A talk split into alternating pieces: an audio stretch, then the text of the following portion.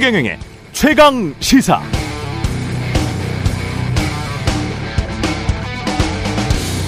네, 미국 중간 선거 결과 공화당이 상하원을 모두 가져오면 바이든 대통령의 입지는 급격히 축소될 것이다. 이 점은 분명합니다. 그동안 해온 정책뿐 아니라 인사에 대해서도 미 공화당이 의회 차원에서 반격에 들어갈 것이란 예측이 나오고 있습니다.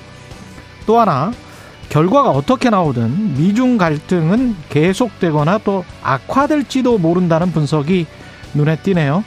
미국 민심 자체가 중국에 대해서 적대적이고 이런 경향성은 민주, 공화, 양당 지지자들 모두에게 나타나고 있기 때문에 중간 선거를 패배한다면 대선을 위해서라도 바이든의 대중 강공 노선은 계속될 것이다. 이런 분석입니다. 미국 퓨 리서치 센터에 따르면 실제로 미국 유권자들뿐만이 아니라 한국을 포함한 세계 주요 서방 선진국 유권자들의 중국에 대한 감정은 부정적으로 흘러왔습니다. 20년 전 35%에 불과했던 반중 정서, 미국은 82%, 독일 74%, 일본 87%, 한국도 80%까지 치솟았습니다.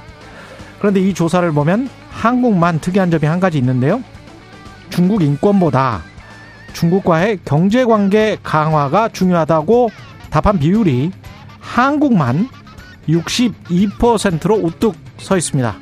미국 28%, 독일 20%, 일본도 34%에 그쳤는데 말이죠. 중국에 대해선 인권보다 경제, 한국이 처한 딜레마를 상징적으로 보여줍니다.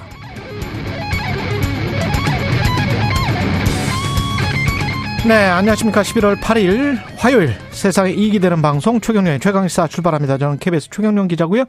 최경령의 최강시사 유튜브에 검색하시면 실시간 방송 보실 수 있습니다. 문자 참여는 짧은 문자 50원, 긴 문자 100원이 드는 샵9730 또는 유튜브 무료 콩어플 많은 이용 부탁드리고요. 오늘 최강시사 기본소득당 용혜인 의원, 국민의힘 윤상현 의원, 민주당 정청래 의원 차례로 만납니다.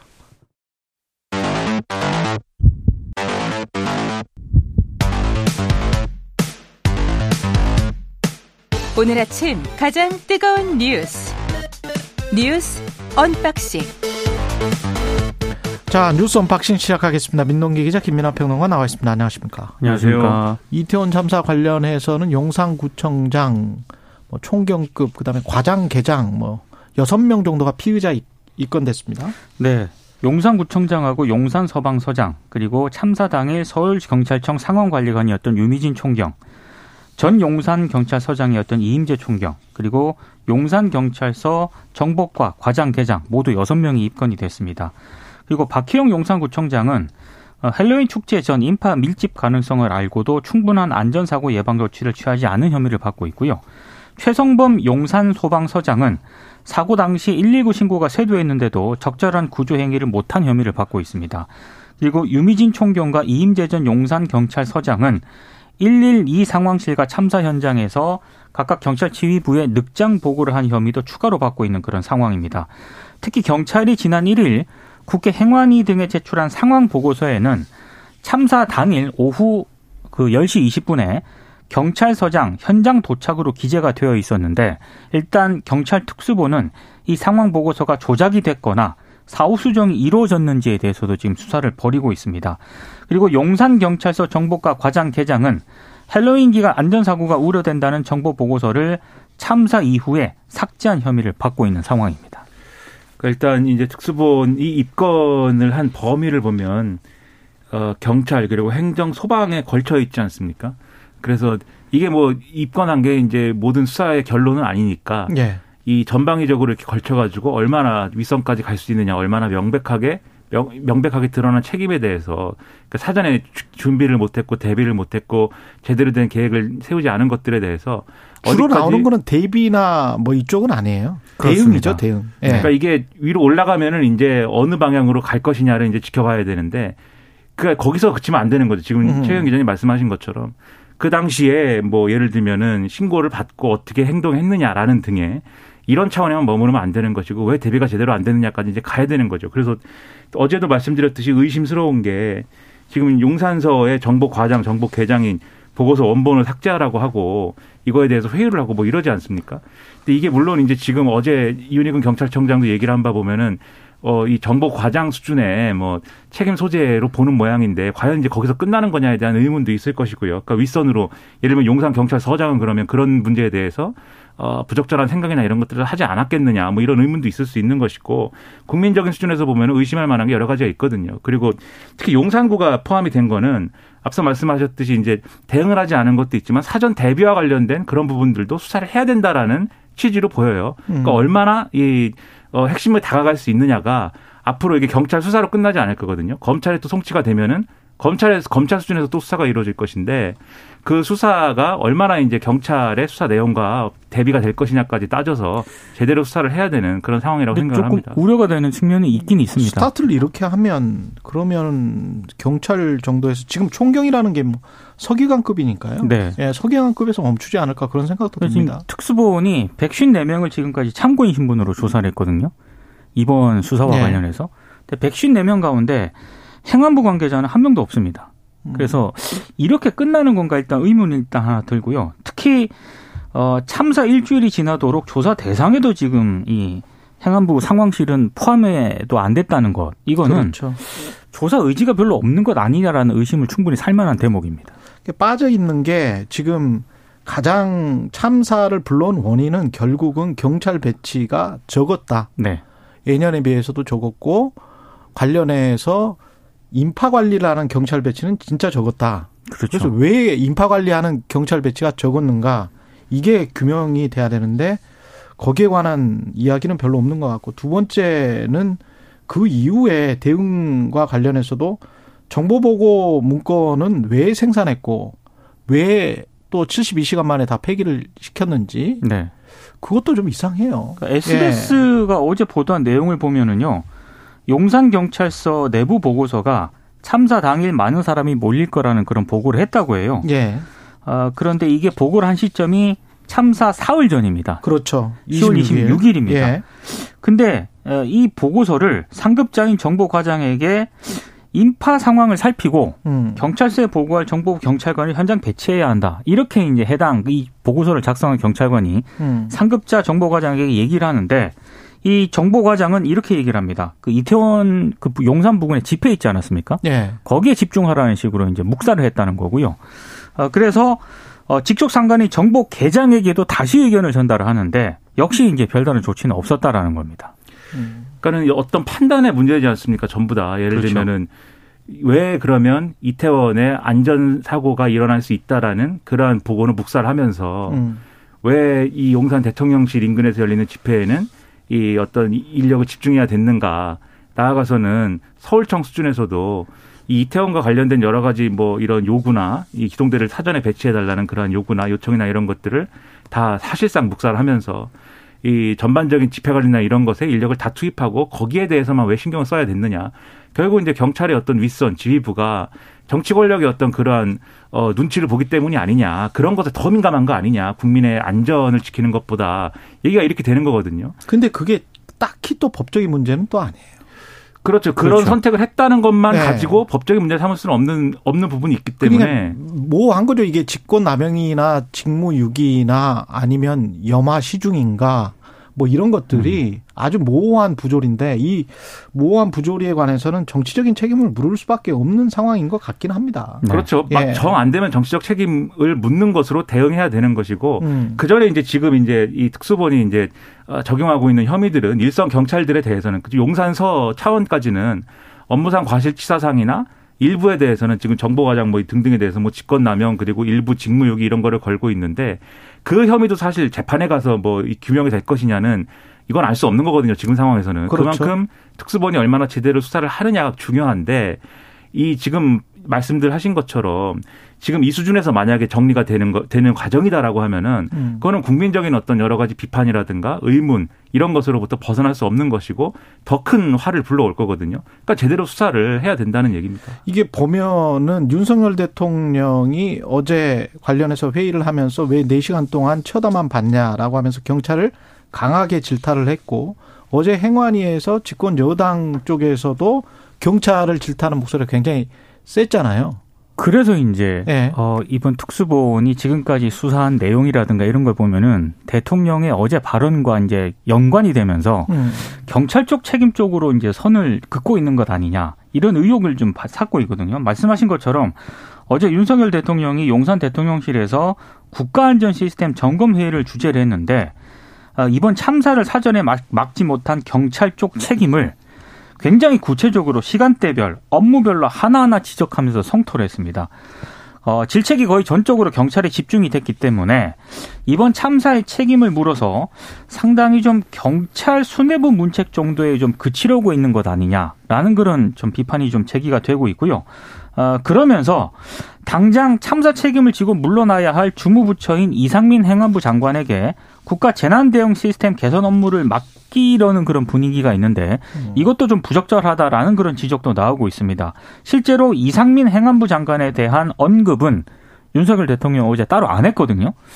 그러니까 이런저런 논란이 좀 제기가 될 수밖에 없는 대목입니다. 그 질책을 할 때 또 이상민 장관도 참여했죠. 참여했습니다. 예, 그 회의 자리에. 네. 근데 이상민 장관에 관한 언급이 없었고 그리고 국회 행안위에서는 이상민 장관의 거치 관련해서 야당 쪽은 행안위에서 행안부 장관의 거치를 많이 물어봤지만 주로 이제 집권 여당 쪽에서는 경찰에게 호통치는 그런 경우가 많았고요. 그러니까 경찰에게 상당히 좀 거센 이게 방송에서 이런 소개를 해도 되는지 체포 체포하라고 그렇습니다. 예. 일단 뭐 그 국민의힘 의원들 같은 경우에는 굉장히 격한 어떤 그런 어조로 얘기를 하긴 했었는데 당장 체포하라. 뭐. 그래서 장재원 의원이 한 얘기인데 예. 장재원 의원이 장재원 의원실에서 이제 소위 말하는 PPT까지 만들어 왔어요. 그래서 용산 경찰서장에 대해서 앞서 말씀드린 이제 정보 과장, 정보 계장들이 이제 보고서 삭제하라고 지시한 거에 대해서 그 실질적인 책임이 용산 서장한테 있는 거 아니냐 이렇게 물어본 거고 윤희근 청장은 그렇지 않다. 그것은 정보과장 선에서 선, 선에서 이루어진 일로 알고 있다. 이렇게 답을 한 겁니다. 그리고 여기에 더해가지고 어, 이 당시에 용산 서장이 예를 들면 이태원 파출소 옥상에서 그냥 현장을 지켜봤다든지 그리고 CCTV 찍힌 걸 볼 때 굉장히 여유롭게 이제 이태원 파출소로 가는 그런 모습이 찍혔달지 이런 걸 볼 때 이 긴급 체포해야 된다 뭐 이런 주장도 한 거예요. 근데 지금 말씀하셨듯이 이런 흐름을 볼 때 어, 이 경찰, 그 중에서도 이제 용산 서장 차원, 그러니까 용산 서 차원까지 책임을 묻겠다는 거 아니냐, 뭐 이런 해석들이 또 나오고 있는 거죠. 정치권에서 얘기하면 당연히 여러 가지 해석이 나올 수밖에 없기 때문에. 그리고 윤석열 대통령 발언에 대해서도 여러 가지 해석이 있는 건데 이 대목이에요. 관심 집중되는 게 여러 가지 얘기를 했는데 특이한 거는 보통 비공개 회의에서 대통령이 발언하거나 이런 거는 공개 안 하는데 그렇죠. 대통령실이 굳이 이제 굉장히 이, 이런 발언을 강하게 했다는 거를 부각하고 싶었던 것인지 공개를 다 했습니다. 근데 그 내용을 보면은 엄연히 책임이라고 하는 것은 있는 사람한테 딱딱 물어야 하는 것이지 그냥 막연하게 다 책임지라 하는 것은 현대 사회에서 있을 수 없는 이야기다라고 얘기를 한 거예요. 그러니까 막연하게 다 책임지라라고 하는 것은 어떤 얘기인가를 생각해 보면 그러니까 이게 어떤 정확하게 잘못 뭐, 뭐를 잘못했다라고 말할 수 있는 근거가 없다고 하면 예를 들면 이상민 행안부 장관을 어, 사퇴를 시켜야 된다할지 한덕수 국무총리를 경질해야 될지 이런 거는 사리에 맞지 않는다라는 얘기 한 거 아니냐 이렇게 되는 거거든요. 그런 조항수로 읽힙니다. 그렇죠. 예. 그리고 또 하나 이제 주목할 게 지금 이 문제에 대해서 그렇기 때문에 어, 책임 소재를 명확하게 가려라라고 윤희근 경찰청장한테 얘기를 했어요. 그러면 여기에 대해서도 해석이 나올 수 있는 게 윤희근 경찰청장에게 책임 소재를 정확히 가려라라고 얘기를 한 것은 윤희근 경찰청장은 그러면 그 책임 소재로부터 멀어질 수 있는 어떤 그런 상황을 전제한 거 아니냐 뭐 이런 해석도 나오는 거거든요. 반면 물론 이제 대통령이 이렇게 강하게 얘기를 했기 때문에 아마 윤희근 경찰청장까지 책임을 묻겠다는 취지다라는 얘기를 하는 이제 해석도 있습니다. 근데 어쨌든 간에 윤희근 경찰청장에 대해서 책임을 어떻게 물을 것이냐도 사실은 지금은 조금 의문 부호가 찍혀 있는 상황이고 더불어서 그렇다고 하면은 이상민 행안부 장관 등에 대한 사퇴는 과연 이루어지겠는가? 그렇지 않을 가능성이 크다. 이렇게 아까 보고 있는 거죠. 그 음. 뒤에 진짜로 중요한 그 대통령 말이 하나 있었거든요. 예. 상황에 대한 관리가 안 돼서 대규모 사고가 났다고 하면 그것은 경찰 소관이다. 이걸 자꾸 섞지 말아야 한다. 굉장히 호통을 그러네요. 쳤습니다. 그러네요. 그러니까 이 예. 발언만 놓고 보면은 음. 이상민 행안부 장관에게 책임론 제기가 되고 있는데 이걸 반박을 했다라는 언론 보도도 있거든요. 사실상 그렇게 볼 수 있겠습니다. 섞지 맥락상 마라. 그렇게 해석이 가능한 대목입니다. 예. 그렇게 해석할 수 있고 그리고 이제 이 자리에서 사실은 소방에 대해서도 얘기를 했어요. 윤석열 대통령이. 근데 소방은 어쨌든 119 구조대나 이런 거는 사고가 터지면 그 다음에 이제 가는 거니까 사전 관리의 책임은 경찰에 있다라는 걸 이제 반복해서 이제 거론하고 그 맥락 속에서 나오는 얘기들이거든요. 결국 경찰의 책임, 그 중에서도 용산서의 책임, 이거 이 방향으로 가는 게 아닐까 이런 얘기들이 나오고 있습니다. 그리고 한동훈 장관이 애결에 출석했는데 또 애결이가 파행이 됐습니다. 한동훈 장관이 황운하 더불어민주당 의원에 대해서 직업적 음모론자라고 이제 발언을 했습니다. 어제 이제 예결위 종합정책 질의에서 조수진 국민의힘 의원이 질문을 합니다. 예. 참사 관련 한동훈 장관이 추진하는 마약과의 전쟁이 원인이라는 주장이 계속 나온다. 황당한 주장이다. 이렇게 얘기를 하면서 김어준이 주도해서 민주당이 빨려가는데 어떻게 생각하느냐 이렇게 질문을 하거든요. 여기에 대한 한동훈 장관의 답변은 김어준 씨나 황운하 의원 같은 직업적 음모론자들이 국민적 비극을 이용을 해서 정치 장사를 하는 것은 잘못된 것이다. 이렇게 답변을 합니다. 그러니까 황운하 의원을 왜 끌어들였냐면 이 황 의원이 지난 2일 TBS 김어준의 뉴스 공장에 출연해서요.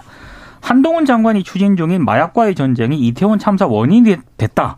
이런 취지로 발언을 한 적이 있는데 아마 이걸 좀, 좀 반박을 한 것으로 보입니다. 근데 그 뒤에 이제 민주당의 뭐 김한규 의원 같은 분이 아니 어떻게 국무위원이 국회의원에게 직업적 음모론자라는 말을 하느냐 위원장이 엄중 경고해야 한다 이렇게 이제 여야 간 의원들 간의 공방이 이어졌고 그러다가 배현진 국민의힘 의원마저 아 이거는 좀 국무위원 품위에 맞지 않는 그런 발언이다. 그래서 한동훈 장관이 좀 사과를 해달라라고 요구를 합니다. 예. 근데 한동훈 장관이 이걸 거부하거든요. 그러다가 정회하고 다시 또 소집이 됐다가 다시 정회하고 이런 좀 파행이 좀 됐다가 결국에는 유감 표명을 했죠. 어, 네. 오늘 새벽 0시 20분에 에, 예결위 진행이 차질이 빚어진 데 대해서 유감 표명을 했습니다. 아, 차질이 진짜 네, 본인 비벼- 발언에 대해서 유감 표명을 한 게 아니고요. 아 그렇군요. 네. 예. 저는 두 가지 점을 말씀드리고 싶은데 첫째로 저널리즘이라는 기준에서 김호준 씨의 방송 그리고 음. 정치인이라는 기준에서 이제 황운하 의원의 거기 해당 방송에서의 주장은 제가 볼 때는 부적절하고 비판받을 소지가 상당히 있습니다. 그거는 또 맞아요. 그래서 예를 들면 우리가 이 경찰이 너무 마약 수사에만 신경 쓰느라고 이런 예를 들면 기동대 배치나 이런 것들을 소홀히 하는 거 소홀히 한 거 아니냐 이런 얘기는 할 수 있지만 그 모든 게 예를 들면 한동훈 장관이 벌인 일이다랄지 이 사태에 배후에 뭐 한동훈 장관이 있다랄지 이렇게 얘기하는 건 이제 음모론 수준까지 가는 거거든요. 맞습니다. 아직 황운- 팩트가 나온 게 없어요. 그렇죠. 그리고 예. 황운하 의원이 한 얘기도 이제 마약 수사의 필요성이나 이런 거에 대한 근본적인 의문을 제기를 한 거예요. 계엄령 아니냐 이렇게 한 거기 때문에 그런 부분들은 국민적인 어떤 비판의 소지가 있다고 보는데 두 번, 그 다음에 두 번째 차원입니다. 근데 그렇다고 해서 한동훈 장관이 국무위원으로서 국회 출석한 거 아닙니까? 음. 이 사건에 무슨 뭐 피고인으로서 지금 무슨 또는 이제 경찰 조사에 뭐 피해자로서 출석한 게 아니거든요. 그러면은 국무위원의 격에 맞는 발언을 통해서 여기에 대해서 문제 제기를 하거나 답변을 해야 되는데 직업적 국회의원은 직업적 음모론자라고 하면 어떤 국회에서 그게 용납이 되겠습니까? 그건 용납이 안 되는 것이죠.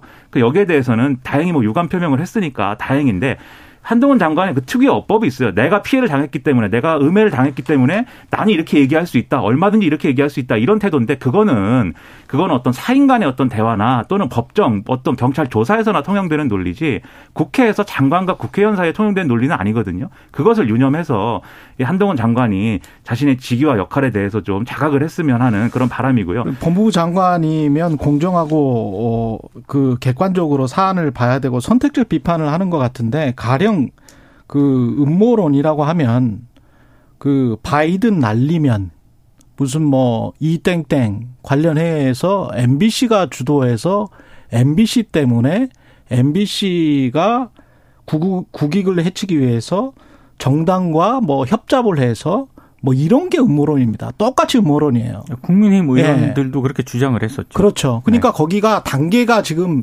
비어 있어요. 그 팩트가 나오는 단계들이 있- 있어야 되는데 그 단계들이 다 비어 있는데 그런 주장을 막 해버리고 압수수색까지 하겠다고 했었잖아요. 그런 것들이 전형적인 음모론이고 이것도 마찬가지로 그럴 수 있는 어떤 분위기 아까 제가 염화시중이라고 이야기했는데 그럴 수는 있을 그 분위기가 있을 수는 있, 있었겠죠. 하지만 그게 이게 원인이었기 때문에 이렇게 참사가 일어났다 이뤄졌다라고 하려면 어떤 문서랄지 뭐 명확한 뭔가가 있어야 돼요. 예. 아직까지는 음모론이고요. 이게 팩트로 주장을 하는 거는 굉장히 좀 위험합니다. 다 마찬가지라고 봅니다, 저는. 그리고 네. 저는 이제 어떤 문제 제기라든가 의혹 제기를 할 수도 있겠지만 어떤 수준에서는 특히 참사와 관련돼서는 국민의힘이건 민주당이건 자기 지지자들이 뭐 유튜브나 이런 데서 국민의힘 마찬가지 엄청난 얘기를 많이 하고 있습니다. 지금 시중에 무슨 뭐 어, 대단한 얘기를 지금 하고 있어요. 근데 이런 거는 자제하자고 같이 얘기할 수 있는 그런 정치여야 된다고 저는 생각을 합니다. 좀 그런 역할을 맡아줬으면 하는 그런 바람입니다. 예, 여기까지 듣겠습니다. 뉴스 언박싱 민동기 기자 김민아 평론가였습니다. 고맙습니다. 고맙습니다. 고맙습니다. KBS 1라디오 최경영의 최강시사 듣고 계신 지금 시각 7시 40분입니다. 오늘 하루 이슈의 중심. 당신의 아침을 책임지는 직격 인터뷰. 여러분은 지금 KBS 일라디오 최경영의 최강 시사와 함께하고 계십니다. 네, 어제 열린 행안위에서 이태원 참사 현안 질의 청문회를 방북해야 할 만큼 질타가 쏟아졌습니다. 시작 전부터 항의가 이어졌는데요. 잠시 듣고 돌아오겠습니다. 몇 가지만 좀 짚어보겠습니다. 이상민 장관 경찰을 미리 배치해서 해결할 문제가 아니었다. 특별히 많은 인파가 모인 것은 아니다. 의원님, 병행님 그거는 질의할 때 하십시오. 아니요, 위원장님께 드리는 요청입니다. 아, 아, 아니요. 그 저 그 위원장님께 자, 요청드립니다. 오늘 행정안전부 장관을 비롯해 출석하는 사람들이 증인으로서 오늘 이 자리에서 증인으로서 양심에 따라 숨김과 보탬이 없이 사실 그대로 말하겠다는 증인 선서를 할 수 있도록 위원장님께 요청드리는 겁니다. 예. 않았습니까? 예. 자, 하여튼 그 네, 증인 선서를 할 수 있도록 요청드리는 거다. 이 목소리 주인공입니다. 국회 행안위 소속 기본소득당 용해인 의원 나오셨습니다. 안녕하세요. 네, 안녕하세요. 예, 이거 어떤 문제가 있었던 겁니까? 네, 이제 지금 어제 상황은? 그 행안위 현안 질의에 이제 행정안전부 장관, 서울시장, 그리고 용산 용산구청장, 그리고 서, 겨울 경찰청장, 소방청장 직무대리, 그리고 서울경찰청장, 인사혁신처장 이렇게 출석을 했는데요. 이들이 증인 선서를 해야 된다라는 이제 의사진행 발언을 진행을 하려고 했는데 예. 위원장님과 여당의 항의가 있었습니다. 사실 이제 지난 열흘 동안을 살펴보면 뭐 행정안전부 장관의 경찰 병력을 투입해서 될 일이 아니었다. 그리고 어제 제가 밝혔던 용산구청장의 거짓 해명, 행적에 대한 거짓 해명들, 그리고 뭐, 경찰이 137명을 투입했다라고 밝혔는데, 알고 보니 그 중에 50명은 마약 수사, 아, 예. 경찰이고 실제로 질서 유지에 주력하는 경찰은 한 30여 명 정도였거든요. 그리고 최근에 이제 겨- 용산 경찰서에서 보고서를 삭제하라는 지시 등이 나오기도 그랬죠. 했습니다. 그러니까 예. 계속해서 어떤 거질과 거짓과 어떤 축소 은폐 의혹들이 등장하고 있고 국회에 와서 국회에 와서도 이제 수사 중이라는 사안으로 좀 어, 법적인 책임을 회피하기 위한 답변들을 할 수 있기 때문에 어, 어떤 이 진실하게 바- 답변하지 않으면 위증의 벌을 발- 벌- 벌을 받겠다라는 증인 선서를 할 수 있도록 위원회가 의결을 할 수 있습니다. 그래서 예. 어, 이 국회에서만큼은 국민 앞에서 좀 진실되게 어, 발언할 수 있도록 증인 선서를 하도록 해달라. 음. 양당 간사와 위원장님께서 그 논의를 합의를 좀 해달라라는 요청을 드리는 어, 것이었습니다. 지금까지 나온 팩트로 봤을 때는 이번 참사의 핵심 쟁점은 뭐라고 보세요? 몇 가지라고 보십니까? 네, 근데 저는 지금 이제 경찰을 중심으로 한 예. 여러 가지 어, 책임 공방들이 있잖아요. 그렇죠. 저는 이 문제로 좀 문제를 좁히면 안 된다라고 음. 생각하는 건 있습니다. 그러니까 이 참사의 진상 규명이라는 것이 법적인 책임을 규명하는 것으로 한정 지을 수는 없다고 생각합니다. 예. 아, 그런데 지금 경찰 수사가 굉장히 좀 빠르게 셀프 수사로 진행이 되면서 어, 관계 기관들에서의 자료 제출도 다 수사 중인 사안이기 때문에 답변할 수 없다. 감찰 중이다라는 답변들만 오고 있거든요. 그리고 관계자들도 형사적 책임을 질 수 있기 때문에 어떤 사안에 대해서 증언하는 것에 대해서 입을 다물게 되는 효과를 갖고 있습니다. 그래서 지금은 이렇게 경찰이 셀프 수사를 빠르게 치고 나갈 것이 아니라 좀 더 중립적이고 국민들이 신뢰할 수 있는 조사 기구를 만들어서 어 진상을 그러니까 법적인 그러니까 사법적 형사적 책임뿐만 아니라 지- 전반적인 진상을 규명할 수 있는 어 그런 기구를 만드는 것이 더 쟁점이라고 보고요. 어제 여당에서는 끊임없이 용산 경찰서장의 문제로 좀 이 사안을 축소하려고 하는 어, 모습들을 보였는데요. 저는 어, 그 실무적인 책임과 정치적인 책임이 구별되는 것이 아니라 어, 이 사안에서 정치적 책임을 질 사람들은 정치적 책임을 지고 실무적, 형사적, 사법적 책임을 질 사람들은 그 책임을 져, 지도록 하는 것이 맞다라고 봅니다. 정치적 책임은 어디까지 올라가야 된다고 생각하십니까? 저는 일단 윤석열 대통령께서 총리 경질부터 시작하셔야 된다고 생각합니다. 왜 그렇죠? 아, 이 참사, 그러니까 구, 국가에 대한 신뢰를 회복할 수 있고 윤석열 대통령이 이 참사에 대해서 굉장히 엄중하고 무겁게 책임을 느끼고 있다라는 것이 국민들한테 받아들여져야 국민들이 다시 국가를 신뢰하고 공동체가 유지될 수 있지 않겠습니까? 그것에 대한 하나의 신호로서 어, 총리 경질이 필요한 측면이 있고요. 두 번째 는 지난번 외신 기자 간담회에서 총리가 여러 번의 농담을 했습니다. 예. 네, 어제 이제 예결위 회의에서는 저도 어제 현안 질의 때문에 기사로만 좀 확인을 했는데 어뭐 긍정적으로 보는 분도 있다 이런 답변을 하신 것 같더라고요. 한덕수 총리가요? 네 그런 기사를 본 것 같습니다. 아 예. 네. 근데 이제 어 저는 그 발언이 이제 국격을 떨어뜨리는 것이기도 하지만 동시에 이제 이 외신 기자회견 발언이 네, 맞습니다. 예. 동시에 이제 이 참사를 목격했던 국민들과 그리고 희생자와 유가족들의 마음을 다시 한번 후벼파는 국무총리로서 굉장히 부적절한 발언이었다고 생각합니다. 이에 대한 책임을 묻는 측면에서도 경질이 필요하다고 생각합니다. 아까 진상조사기구 말씀하셨는데 그게 국정조사를 말씀하시는 건지 아니면 특검 같은 걸 말씀하시는 건지 아니면은 뭐 여야 정 그다음에 시민 사회 단체가 참 음, 참여하는 뭐 어떤 세월호 참사 조사기구 뭐 이런 것들이 있었잖아요. 네, 뭐 지금은 그런 거를 일단 말씀하시는 건지. 어, 강제력이 있는 국정조사 차원에서 진행하는 것을 저도 동의합니다. 그러니까 예. 어, 어제 있었던 현안 보고 같은 행안위 현안 보고 같은 경우는 사실 자료 제출에 대한 강제권도 없고요. 증인이 위증을 했을 경우에 처벌할 수 있는 근거도 없습니다. 그런데 음. 국정조사 같은 경우는 자료 제출 요구에 대한 어, 법적인 권한도 분명하게 있고요. 그리고 증인들이 출석해서 어, 제, 진실을 말하지 않았을 경우, 위증했을 경우 처벌할 수 있고 위원회가 고발을 할 수도 있습니다. 그래서 음. 어, 이런 부분에 대해서 어느 정도 강제력을 가지고 있고 또 여야가 함께 차, 참여할 수 있는 방식이기 때문에 국회 차원의 국정조사를 진행하는 것에 어, 저도 동의하고 있습니다. 그리고 어제 윤석열 대통령이 국가안전 시스템 점검회의 모두 발언에서 이제 언론의 표현으로는 사실상 사과했다 네. 이렇게 나오는데 뭐가 지난 역대 대통령들 뭐 가령 성수대교 붕괴됐을 때 그 대국민 사과문을 발표했었었거든요. 김영삼 대통령 같은 경우에 언론이 박하게 평가를 하는 건지 왜 사실상 사과라고 이야기를 할까요? 아, 네. 저는 어 국민들께 대통령께서 어 이 사과를 왜 해야 되는지에 대해서 좀 어, 잘 이해를 못 하시고 있기 때, 있는데, 음. 언론들의 입장에서는 어쨌든 대통령이 이에 대한 책임 있는 모습을 보여주고 음. 있고, 계속해서 이 사안에 대한 관심을 보여주고 있다는 것을, 예. 그래서, 어, 어떤, 사실상 사과 같은 표현으로 좀, 어, 보도가 되고 있는 것이 아닌가라는 생각이 좀 듭니다. 예. 지금 결국은 핵심 아까도 뉴스 언박싱 시간에 이야기를 했습니다마는 왜 그렇게 대비를 못했는지에 관련해서는 지금 나온 사실이 있습니까 행안위에서 혹시?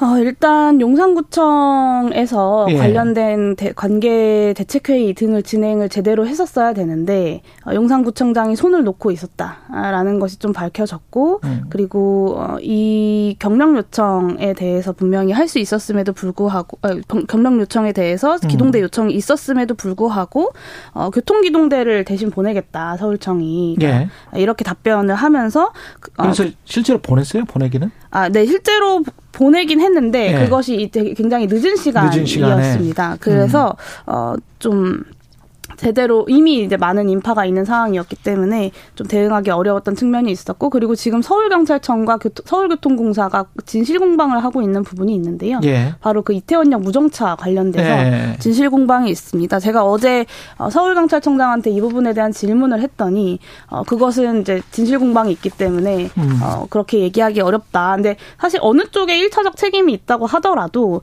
이 이태원역 정- 무정차에 대해서 어, 어, 끝까지 이것을 책임감 있게 밀어붙이거나 혹은 집행했던 단위가 없는 것은 맞지 않습니까? 그것에 네. 대해서 서울경찰청도 책임을 모면할 수 없는데 지금은 일차적으로 법적인 책임 공방을 하고 있기 때문에 답변하기가 어렵다. 이런 투의 답변을 하시더라고요. 사전에 어떻게 보십니까? 그 책임 있는 당국자들이 나와서 이제 답변을 했을 거 아니에요. 그러면 의원으로서 이게 사전에 판단을 못한 무능인 건지 어떤 다른 복합적인 요인들이 다 겹쳐서 일어난 어떤 참사인 건지 어떻게 생각하세요? 아, 당연히 복합적일 수밖에 없죠. 그럼에도 음. 불구하고 일차적으로는 참사 직전에 제대로 준비만 되었어도 어 우리가 많은 국민들이 목격했던 것처럼 그 현장에서 어 정말로 질서 유지를 하는 최소한의 인원만 있었어도 이만큼의 참사는 발생하지 않을 것이다라는 것을 국민들이 이미 다 알고 계시지 않습니까? 예. 아, 그런 면에서 용산구청 제대로 대책 회의를 준비하고 주, 어, 보, 심지어는 이 참사의 발생 사실도 10시 51분에 주민의 문자 메시지를 받고 알았다. 직원들의 보고는 받지 못했다라고 어제 이제 행정안전위원회 현안 보고에서 구청장이 답변을 했습니다. 예. 그러니까 이 사, 이 이태원의 할- 헬로윈 축제 혹은 헬로윈 주말에 대해서 이태원 용산구청 차원에서 전혀 준비가 없었던 것으로 보이고요. 음. 뭐 용산구청장 말로는 여러 가지 관계대 관계 대책 회의를 했다. 그리고 뭐 상인회 등과의 간담회를 했다라고 이야기하지만 제가 구청의 한 직원으로부터 받은 제보에 의하면 그마저도 구청이 주도적으로 한 것이 아니라 상인회에서 요청을 해서 진행한 네. 것으로 어좀 제보가 들어온 내용이 있습니다. 그러니까 어 용산구청에서 1차적으로 제대로 책임을 준비하지 못, 아, 행, 이 주말을 헬로윈 주말을 준비하지 못했고 그리고 서울청에서 그 서울청이 경력 배치를 요청했음에도 불구하고 10만 명 이상의 인파가 모일 것을 이미 용산서 등의 정보 보고서를 통해서 경찰은 알고 있는 상황이었습니다. 예. 그럼에도 불구하고 경력 배치를 하지 않고 매년 어 사실 문제가 없었으니 올해도 문제가 없을 것이다 같은 안일한 태도로 어떤 집회 시위 대응에만 집중했던 것이 또 하나의 참사 원인이라고 볼 수 있을 것 같습니다. 아까 총리 경질까지 해야 된다 이런 말씀을 하셨는데 행안부 장관은 직접 행안에 나왔죠. 네. 주무부처 장관으로서 그 사퇴를 해야 된다 그렇게 생각을 하시는 거예요? 저는 어 뭐 본인이 사퇴를 하는 건 본인의 어 의사고. 의사겠지만 사실 제가 어제 좀 놀랐던 건 사의를 표명한 적이 없다라는 장관의 바- 답변이었습니다. 예. 그러니까 그 그러면서 이제 뭐 인사권자께서 결정, 결정하실 문제다 뭐 이런 투의 음. 이야기를 하셨는데 맞죠 인사권자가 결정할 문제고 저는 어, 윤석열 대통령이 당연히 어, 경질해야 이 된다? 경질해야 된다 고 생각합니다. 근데 뭐 지금 당장 경질하느냐 아니면 사태가 어느 정도 수습된 다음에 경질하느냐 정도의 차이만 있을 뿐이라고 생각하고요. 근데 보통 상식적으로 생각하면 이런 참사가 터지면 주무부처의 장관은 사의를 표명하고 그렇. 예. 거치에 대해서는 인사권자의 어떤 판단에 맡기겠다라고 사의를 표명하고 그 기간 동안의 어떤 수습을 진행하는 것이 상식적인 일인데 사의조차도 표명하지 않았다라고 하는 것은 윤석열 정부 전반적으로 흐르는 기조가 어, 여기에서 책임져야 할 것은 어, 법적인 책임을 져야 할 사람들을 찾는 것이다. 아, 그러니 뭐 장관이라거나 아주 실무적인 책임이라고 볼 수 없는 장관이라거나 총리라거나 대통령이라거나 이런 분들은 체- 나에겐 책임이 없다. 아, 라는 인식을 갖고 있는 것으로 저는 좀 이해했습니다. 여기까지 듣겠습니다. 용해인 의원이었습니다. 고맙습니다. 네, 감사합니다. KBS 라디오 최경영의 최강사 1부는 여기까지입니다.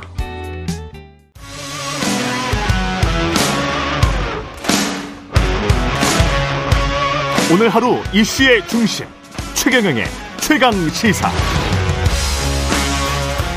네, 여야 원내 대표가 어제 이태원 참사 진상규명 위한 국정조사에 대해서 논의했지만 합의에 이르지는 못했고요. 여야 모두 약속한 초당적인 협력 예, 가능할지 모르겠습니다. 당권 주자 중 한 분인 국민의힘 윤상현 의원 전화로 연결돼 있습니다. 안녕하세요. 예, 안녕하세요. 예. 의원입니다. 예, 의원님 뭐 먼저 복잡하게 돌아가는 동북아 정세 관련해서 질문 드릴게요. 예, 예. 예, 북한이 계속 저렇게 나오고 있는데 예. 그 이달 중순에 이제 G20 정상회의가 있습니다. G20. 예. 근데 어제 박지원 전 국정원장은 대통령실이 이거 순방 일정을 축소하거나 재검토할 게 아니고 예. 무조건 참석해서 우리의 이익과 국익을 지켜야 된다. 가서 좀 예. 뭔가 외교 활동을 해야 된다. 이렇게 이야기를 하시던데 어떻게 생각하세요? 어, 저도 기본적으로 같은 입장입니다. 예. 왜냐하면 이달 중순에 이 아세안 정상회의도 있고요. 예. G20 정상회의도 있고 또 에이펙 정상회의가 있습니다. 전부 다 이 동남아시아에서 열리거든요. 그런데 지금 아시다시피 북한 핵 위협, 미사일 위협이 심각하지 않습니까? 예.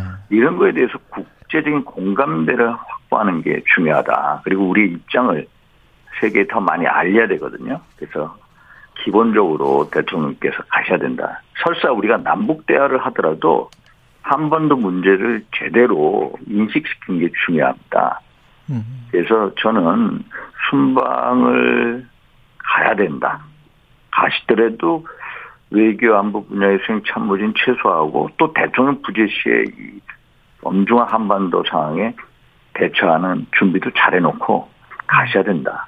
저도 같은 입장입니다. 근데 우리 입장을 알려야 된다라고 말씀을 하셨는데 어제 저 백승주 전 국방부 차관이랑 전화 인터뷰를 했었는데요. 예. 우리 입장이라는 게 남북 관계 기본적으로는 남북 관계의 어떤 긴장 완화 이겁니까? 우리 입장이 우리 입장이 외신이랄지 한국 언론에 비춰진 우리 입장은 아, 우리 입장이라는 게 뭐냐면은 예. 일단 북한의 핵 뭐 시점이라든지 앞으로 있을 거, 예. 또 미사일 도발에 대해서 올해 암 올해까지 한 100여 발에 대한 미사일 도발이 있었거든요. 그랬죠. 이런 문제에 대해서 국제적으로 인식을 시켜야 됩니다. 또 이런 문제에 대해서 우리가 어떠한 대응을 하겠다라는 것을 각인시켜야 되거든요. 예. 그래서 일단은 가시는 게 옳다라고 아. 봅니다. 우리 대응은 지금 강대 강이다 이렇게 표현을 할 수 있습니까? 뭐 강대 강이다라고 하는데 예. 일단 강대강이라는 말이 좀 어폐는 있습니다. 예. 강대강으로 갔다면 북한이 하루에 11월 2일 같은 경우에 미사일 도발을 25발을 쐈거든요. 예. 그럼 우리가 미사일 또 똑같이 대응했어야죠. 25발. 음. 그런데 우리는 그 정도 안 했거든요. 우리는 당시 그 NLA 이남 그렇죠. 이 속초 앞바다 울릉도 서쪽 150km 지점인가요? 음. 그게 NLA 이남 26km 지점에 떨어졌다고 하거든요. 예. 그래서 우리는 비례성의 원칙에 따라서 4시간 만에 NLL 이브 같은 좌표 지점에다가 또 세 발. 거기에 대해서만 대응을 한 거죠. 예, 그거에 대해서 대응했거든요. 그게 어떻게 보면 단호하면서도 신중한 대응이다라고 봅니다. 음. 그러니까 우리 의 어떤 능력을 보여주면서도 지나치게 상황을 에스컬레이시 시키지 않거든요. 예. 그래서 자제력 있는 대응을 했다. 단호하고 신중한 대처를 했다. 이렇게 봅니다. 그래서 강대강 대치 전략이다라는 것은 좀 어폐가 있다라고 저는 보고 있습니다. 근데 북한이 조선중앙TV인가요? 어제 예. 그제 계속 보도하는 거 보면 예. 이제 가짜 뉴스를 어, 북한 주민들은 모를 텐데 예, 예. 뭐 울산 앞바다에 떨어진 것처럼 이야기를 하잖아요. 예, 예. 어제 노동신문에 이제 울산 앞바다 80km 지점에. 그렇죠. 예, 조선중앙TV에도 무슨 그래픽까지 다 해가지고 예, 예. 그래서 두 발의 순항 미사일을 쐈다라고 하는데. 그런 식으로 뭐 거의 뭐 그 혼, 혼을 낸 것처럼 마치 예, 예. 그런 식으로 이제 호도를 하고 있는데 이게 예. 북한의 의도는 뭘, 뭐라고 생각하세요? 결국 내부 단속력이죠. 내부 단속용이다. 예. 예. 이게 어떤 노동신문이나 중앙조선 TV에 실렸거든요. 예. 결국 어, 북한의 도발에 대해서 우리가 맞대응한 거 제가 좀 전에 말씀드린 NLA 2부 이 20km, 26km 지점에 대응한 거에 대해서 인정을 했거든요. 예. 인정을 한 거에 대해서 다시 맞받아치는 식으로 소위 말해서 순항 미사일 두 발을 울산 앞바다 80km 지점인가에 쐈다. 예. 라고 해가지고 어떤 내부적인 어떤 이 동요를 막고 내부적으로 어떤 인민 주민들에 대한 관리 측면에서 이런 가짜 뉴스를 퍼뜨리지 않나 이렇게 생각을 합니다. 이게 우리가 이제 어쩔 수 없이 맞대응을 할 수밖에 없다고 보여지긴 하는데요. 그런데 예. 이제 좀 답답한 건 어, 얼핏 걸핏 잘못하다가 이제 삐끗해서 국지전이 벌어질 수도 있는 있는 것 아닌가라는 그런 우려. 그 다음에 예. 돌파구는 마련해야 되지 않나. 예, 예. 어차피 대화로 풀려면 예, 예. 그 돌파구에 관해서는 어떻게 생각하십니까? 돌파구라는 것은 일단 예. 이런 식으로 우리의 확고한 의지 그리고 능력을 보여줘야 됩니다. 음. 옛날 로마의 사상가 베라티우스는 전쟁을 준비해야 전쟁을 막는다라고 하지 않았습니까? 예. 결국 북한의 도발에 대해서 단호하고 신중한 대처를 하면은 결국 이 대화의 물꼬가 풀리는 거지. 북한이 강 강성 도발하는데 가만히 있는다. 어떤 대화의 물꼬만 찾는다. 이건 음. 아닙니다. 행동으로 보여줘야 됩니다. 행동으로 보여주는 데 있어 중요한 것은 의지와 능력 두 가지입니다. 그러, 그러다 보면 북한이 어떤 계기로 대화에 응하게 될까요? 어떻게 보십니까? 뭐 대화에 응하는 계기는 뭐 예. 북한 마음이지만은 예. 이번 저는 윤석열 대통령의 대응 대단히 잘했다고 봅니다. 과거에 우리가 2010년도죠. 3월 26일 천안 폭침 사건이 나지 않았습니까? 예. 46명의 젊은 수병들, 정말 우리 아들들이 전부 다 산화됐습니다. 그 당시에 대통령, 이명박 대통령께서 전쟁 기념관에서 대국민 담화를 발표하시죠. 북한이 다시 도발한 원점 타격을 하겠다. 예. 그렇게 기억하십니까? 음. 그런데 우리가 10월 23일 날 2010년 2010년이죠. 10월 23일 날 연평도 폭격이 있었어요. 예. 그런데 북한에서 제가 알기로 80발의 폭격을 했고요. 우리가 맞받아서 120발 폭격을 했어요. 그런데 원점 타격을 하려면은 당시에 그 북한의 개머리 진지에 대해서 예를 들어서 F-15K나 KF-16을 띄워서 합동 직격탄, 제이담으로 쐈어야 됩니다. 그게 원점 타격. 그때 원점 타격을 안 했거든요. 그런데 우리 대통령은 11월 2일이죠. 지난 11월 2일 날 6.25전 이후에 미사일이 우리 공해상에 떨어졌습니다. 음. 이 도발에 대해서 우리는 비례성의 원칙을 가지고 똑같은 지점에 4시간 만에 세 발을 때렸거든요. 정말로 단호하고 강력하고 신중한 대응을 했다. 그래서 이거에 대해서 의미를 제대로 설명을 안 해주는 것 같아요. 그래서 저는 대통령의 이 대처를 잘했다고 봅니다. 결과는 평화적으로 잘 나와야 될 텐데요. 그 그게 예, 예. 좀 걱정이긴 하네요. 이번 참사 관련해서 이제 질문을 예. 좀 드려보면 정부 책임과 관련해서는 여당의 기조가 조금 바뀌는 것 같다는 뭐 이야기도 있습니다만 어떻게 보세요, 의원님은? 아, 이게요. 결국 국가가 역할을 했다면 참사를 막을 수 있다. 네. 라고 어제 이제 뭐 이상민 장관이나 여러 사람이 나와서 얘기를 하지 않았습니까? 예. 결국 정부 스스로 제 역할을 못했다는 걸 인정을 한 거예요. 음. 또 이상민 장관은 국민의 안전을 보장하는 정부의 무한 책임다라고 얘기- 얘기 했거든요. 예. 결국 정부의 실패다라는 네. 것을 주무장관이 인정을 했다라는 거고 그래서 이게 어느 정도까지 책임을 져야 되느냐 이거에 대한 얘기인데 음. 제가 보기에 이제 그 대통령께서 어제 뭐 국가 안전 시스템 뭐 그 점검회의 있지 않았습니까? 예. 거기서 이 어떤 경찰에 대해서 크게 질타를 했고 또 책임도 묻겠다고 했으니까 경찰 지부 경질은 뭐 음, 불가피해 보이다. 경찰 지부라는 거는 경찰청장까지. 예, 경찰청장까지. 예. 결국 경찰이 사전 대비라든지 뭐 그 사후 수습에서 여러 가지 총체적 부실을 한 모습 보이지 않았습니까? 예. 그래서 경찰청장에 대한 어떤 경질은 불가피해 보인다라고 하고요. 예. 근데 이제 이상민 장관의 경우 아닙니까? 예, 그렇죠. 사실. 예. 근데 대통령께서 막연한 책임이 아니라 구체적인 책임을 묻겠다 어제 이런 발언을 예. 보면은 이 관리 책임이 있는 이상민 장관의 경우에 이게 구체적인 책임을 묻겠다라는 그 의미가 확실한 뭔가가 나와야 장관한테 책임을 묻겠다는 거로 보이거든요. 대통령의 입장은 그런 것 같다. 예. 아, 예, 예. 그래서 제가 보기에 주무장관인 행안부 장관의 경우, 이상민 장관의 경우, 이게 결국은 한다면은 경질이 아니라 자진 사퇴. 그렇죠. 예, 네. 이게 정말 자진 사퇴할 거냐 아니냐, 예. 이게 언제 할 거냐 이런 건 솔직히 이제 예측하기가 어렵습니다. 의원님은 자진 사퇴해야 된다고 보세요? 지금 정치 상황에서. 저라면은 예. 저라면은 장관은 정책 임명직이고요. 예.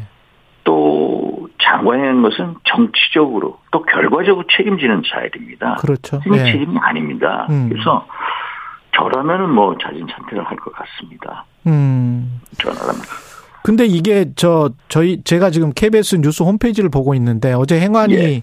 에, 사진을 보여주면서 밑에 이제 부제목이 이거예요. 쏟아진 질타에 반복된 무한 책임. 아까 말씀하신 무한 책임. 예, 예. 사퇴 표명은 없음. 뭐 이거거든요. 무한 책임을 지겠다라고 예. 하는 거 결국 결- 그거는 정치적인 책임을 지겠다는 걸로 들리거든요. 아. 그래서 그분도 현명하신 분이니까 예. 이제 사태 수습하고 진상 규명 후- 후에 음. 본인에 대한 거취에 대해서 말씀하지 않겠냐 이런 식으로 보입니다. 그러면 시점은 어떻게 보세요? 그거는 뭐 제가 시점을 뭐 본인의 판단 여부인데 그렇죠. 일단은 사태 수습을 하고요. 예. 또 진상 규명을 해야 되지 않겠습니까? 어. 그렇죠?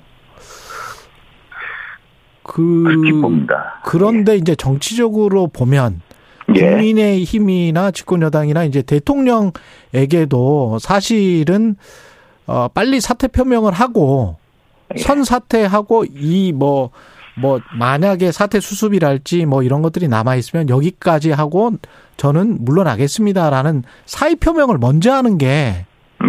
집권 여당 입장에서도 훨씬 더좀 유리하지 않습니까? 정치적으로는? 정치적으로 보면은 예. 정부를 위해서 그게 에, 유리할 수도 있죠. 예. 그건 제가 공감을 합니다. 예. 근데 제가 과거에 그 세월호 참사 때 그 해수부 장관 하셨던 이주영 장관 경우가 이렇게 떠오르거든요. 예. 이주영 장관 같은 경우에 장관 임명을 받고 한 달 후에 세월호 참사가 있었습니다. 음. 근데 이분은 여러 차례 사의 표명을 하고요. 당시에 예. 박근혜 대통령한테. 근데 정말로 팽목하게 직접 가셔서 수염을 기른 모습 기억나시죠? 음. 간이 침대에서 자고 라면을 끼니 때우고 세월호 세월호 유가족하고 동고동락하고 그런 데서 진정성을 많이 느꼈어요. 그래서 여러 차례 사퇴 표명을 했는데 그 박근혜 대통령께서 오히려 사표를 반려를 한 그런 음. 게 떠오르거든요. 예. 그래서 이 무한 책임, 무한 책임이라고 얘기하는데 그러면은 그것은 정책 책임이다. 어. 정책 책임이고 그것은 뭐 저라면은 뭐 정책 책임을 지겠습니다만은 그것은 본인이 판단할. 일이니까. 예, 예. 한덕수 국무총리도 무한 책임 이야기를 했는데 사의 표명이나 이런 이야기는 또 없거든요. 총리는 어떻게 생각하십니까? 아, 총리도 뭐 책임질 게 있으면 책임을 지겠다. 라고 발언을 했습니다. 어, 발언을 하셨습니다. 예. 그래서 그분이 뭐 외신 기자 회견에서의 뭐 농담 뭐 음. 이런 걸 가지고 말씀하시는데 그 정도 선까지 가는 거는 좀 아니라고 봅니다. 총리까지는 아니다. 예, 예. 예, 예. 국정조사와 관련해서는 야당이 계속 요구를 하고 있잖아요. 안 되면 뭐 특검이라도 하자. 예, 예. 같이 하자. 뭐 이런 주장도 있는데 어떻게 보세요? 국정조사 요건이 충족 필요하다면 해야죠. 근데 한번 자세히 보세요. 예. 지금 특수본이 수사를 하고 있지 않습니까? 예. 특수본부장 누가 임명했습니까? 문재인 정부에서 임명했죠. 또 지금 경찰에다 검수완박이라고 해가지고 경찰에다가 이 수사권을 왕창 몰아줬거든요. 음. 그래서 경찰이 수사권 주체로 만든 장본인 빈장입니다. 음. 그래서 민상은 도리상 경찰 수사를 지켜봐야 한다. 그런데 자꾸 국정조사 얘기, 심지어 특검까지 얘기. 국정조사 과거 해가지고 국정조사 제대로 조사할 수도 없어요.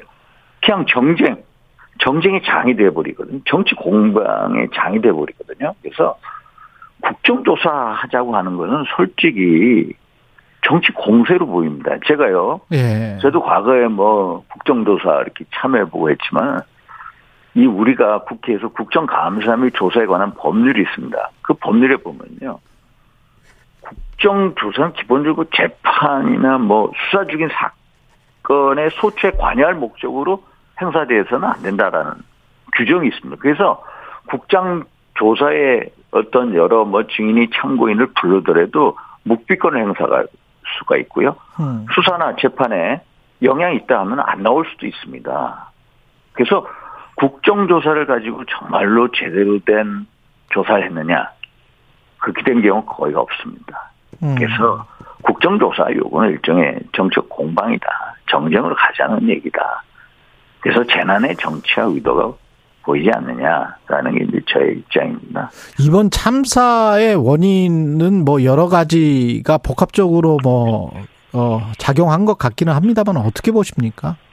참사의 원인이요. 예. 결국 사고에 대한 예비 대비가 안 됐다. 예, 예, 예 예비를 못한 거죠. 음. 예를 들어서 뭐 주체자가 없어서 뭐 책임이 없다. 예. 이건 말이 안 됩니다. 기본적으로 말이 안 되는 얘기고요. 예. 결국 이 인파 관리의 책임은 당연히 있는 거죠. 지자체 관리장이나 예. 경찰이나 이런 데 있는 거 아닙니까? 예. 예. 그래서 사전 대비를 못했다. 음. 예를 들어서 우리가 재난미 안전관리 기본법이 있거든요. 예. 그러면은 지자체 단체장이 안전대책을 만들어야 됩니다. 인파 밀집이 있다면은 그거에 대해서 예측도 해야 되고요. 또 여러 기관들하고 협의도 해야 되고 예방 대책을 만들어야 됩니다. 그래서 저는 그 기본적으로 이렇게 보고 있습니다. 예. 알겠습니다. 그 당권 이야기도 좀 해야 될 것 같은데 지금 저 국민의힘 조광특위가 다음 주에 열리죠 첫 회의가. 예예예. 예, 그 당협 정비도 하는 것 같은데 지난번 인터뷰에서 이제 당협 정비 작업하는 거에 관련해서 우려를 표하셨어요. 어, 그래서 저는 비대위라는 것은 이제 그, 그 물론 두 가지 역할이 있습니다. 윤석열 정부의 국정 운영 뒷받침해야죠. 예. 비대위.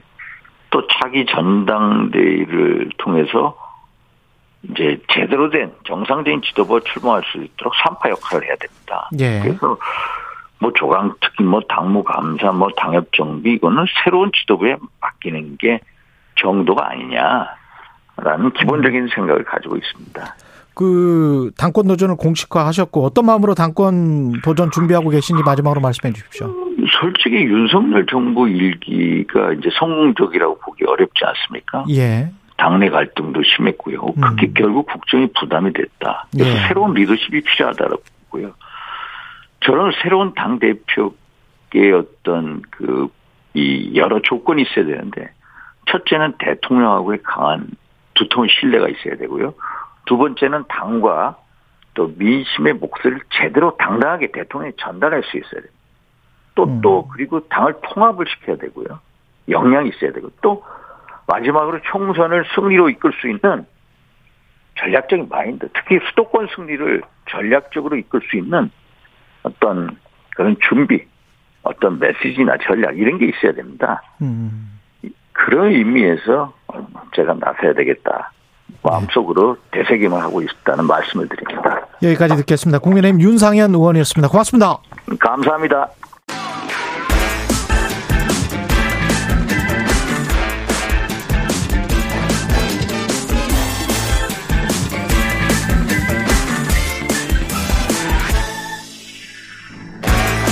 네, 최경련의 최강시사 한 번 더 뉴스 시간입니다. 오늘은 정은정 작가와 함께하겠습니다. 안녕하십니까? 네, 안녕하세요. 예, 무궁화호 탈선 때문에 어제 이 사고 보도를 이야기하고 뭐 어느 정도 정비가 됐는 줄 알았더니 그게 아니더라고요. 이게 또 예. 보니까. 거의 대책이 무대책에 가까웠더라고요. 예. 어제 월요일 아침에 저녁까지 아침부터 저녁까지 출퇴근 대란이 일어났습니다. 그 전날인 6일 일요일에 영등포역에서 이 무궁화호 탈선 사고의 여파 때문인데요. 뭐 한 30명 정도가 이렇게 경상을 입었다고 해서 정말 다행이긴 한데 이태원 참사가 난 지 일주일여밖에 지나지 않으니까 상당한 그 공포감과 그렇죠. 불안감이 예. 높았었다고 합니다. 그런데 이렇게 그 다음 날이 또 바로 월요일이잖아요. 안 그래도 이 혼란스러운 그 출퇴근 시간에 이 무궁화호를 비롯해서 전철 운행에 차질이 빚어져 지방으로 이동을 해야 되는 승객들은 물론 그리고 출근을 해야 되는 시민들도 굉장히 큰 고충을 겪었습니다. 게다가 1호선을 비롯해서 경의중앙선 같은 이런 지상철 구간의 전철들이 차례대로 밀리게 되면서 아예 급행열차는 떼어 먹었거든요. 그렇죠. 예, 그러면서 굉장히 큰 불편을 겪었는데요. 이 가장 많은 승객들이 모이는 신도림역에는 막상 막 달려갔더니 급행 열차가 운행되지 않는다 그러면서 거기가 딱 입구가 닫혀 있었다고 합니다. 그래서 또 다리 다른 게 역으로 이동을 하다 보니까 또 사람들이 몰리고요. 그래서 이 YTN 보도에 따르면 개봉역은 평소에 그렇게 사람이 많이 몰리지 않는데 너무 사람들이 많이 몰려서 영무원이 112에 신고해서 좀 도와줘야 될 것 같다. 그리고 12건의 신고가 왔대요. 숨을 쉴 수가 없다. 너무 사람이 많이 몰려 있다. 그 정도로. 예, 그렇게 해서 많이 몰리게 된 거죠. 그래서 이번에 뭐 사고도 문제지만 그 뒷수습이 너무 미진해서 더 큰 사고로 이어질까 이게 정말 더 큰 걱정이었거든요. 네, 열차가 과거에는 뭐 한 5분 단위로 왔다면 지금 뭐 10분이나 15분 정도 늦춰져 가지고 이렇게 된 거죠? 네 네. 예. 게다가 서울시는 어제 8시 27분에서야 긴급 재난 문자로 지하철 지연 운행을 공지를 했는데요. 8시 27분이면 이미 시민들은 다 지하철역으로 갔거나 막 굉장히 큰 혼란에 빠져 있는 상황이니까 정말 뒷북 문자였거든요. 그렇죠. 이 내용을 보니까 지연 운행이 될 테니까 다른 대중교통을 이용하라고 8시 27분에 8시 27분에 네, 이미 사무실에 가서 차 한 잔 마시고 있어야 될 시간이기도 음. 한데요. 그래서 이 뒷북 문자 때문에 더욱더 화가 나 있던 상태고 또 저도 여러 제보를 받았는데 기차를 타고 가고 있는데 기차 안에서 몇 시간째 갇혀서 뭐 가지도 못하고 내리지도 못하고 그런 상황이었던 상황도 있었고요. 그래서 이 안내 방송에서도 탈선 때문이고 상당히 지연이 된다라고는 하지만 처음에는 15분 정도 지연된다라고 이렇게 서울역 전광판에 떴다가 막상 지나다 보면 15분이 30분 되고 30분이 1시간 되고 그러니까 승객들이 그리고 시민들이 더 대책을 못 세우게 된 거죠. 빨리 연락이 왔으면 빨리 고속터미널로라도 달려가서 다른 대체 수단을 마련했을 텐데 음. 예 어제 그래서 그런 집단 지각 사태부터 해서 미팅 취소까지 상당히 분노가 일었다 이런 이야기들이 있는데요. 예. 예. 사고 수습도 제대로 안 됐고 그 다음에 이제 알림 공지도 제대로 못했다. 네. 이게 왜 이렇게 열차 사고가 지금 자주 일어나잖아요. 예, 뭐 당연히 정비 인력 부족의 문제라고 하는데요. 2019년에 코레일은 외부 회계법인에 의뢰를 해서 적정 인력에 대한 진단을 받은 적이 있습니다. 예. 이때 정비 인력이 무려 1,668명이 더 필요하다라는 진단을 받았는데요. 단 한 명의 증언은 없었는데 그 동안에 이 1만 킬로미터 정도의 철도가 더 늘어나서 사람은 더 필요하고 일은 더 많아진 거죠. 그래서 일례로 지금 어제 철도 노조에 따르면 3조 2교대에서 4조 2교대로 전환이 되면서 증언은 안 되니까 3명이 할 일을 2명이 하게 되면서 이번에 그 오봉역 참사도 일어난 거잖아요. 이게 또 국토부는 이렇게 얘기합니다. 매뉴얼을 다시 한번 살펴보겠다. 적정하게 이렇게 일을 했는지 또뭐 예를 들어서 내부 감사를 해보겠다 이런 식으로 지금 대응을 하고 있는데요. 근본적인 문제는 사람이 없어서 벌어진 문제거든요. 정부는 어떤 공기업의 방만한 경영 때문이고 그래서 구조조정이나 어떤 슬림한 경영을 내세우기는 하지만 어제 출퇴근에 어려움을 겪고 약속 취소되고 이런 거야말로 유무형의 경제적 손실이거든요. 예. 그래서 이 경제적 손실을 시민들한테 떠넘기느냐 아니면 코레일이 가져가느냐 이런 차원의 문제인 것 같아요. 음. 무엇보다 안전 예 중요하잖아요. 그렇죠. 예. 예. 이 정비 인력 부족 문제 때문에 시민들이 결국은 시민들이 불편을 겪게 되는 또는 사고의 위험에 노출되는 그런 상황인 것 같습니다. 그리고 충청남도 쪽에 여성 농업인 행복 바우처 예산 을 삭감했다, 아예 삭제를 해버렸다. 이게 무슨 말이에요? 예, 충남 소식이긴 한데요. 그 예. 파장이 전국적으로 미칠 것 같습니다.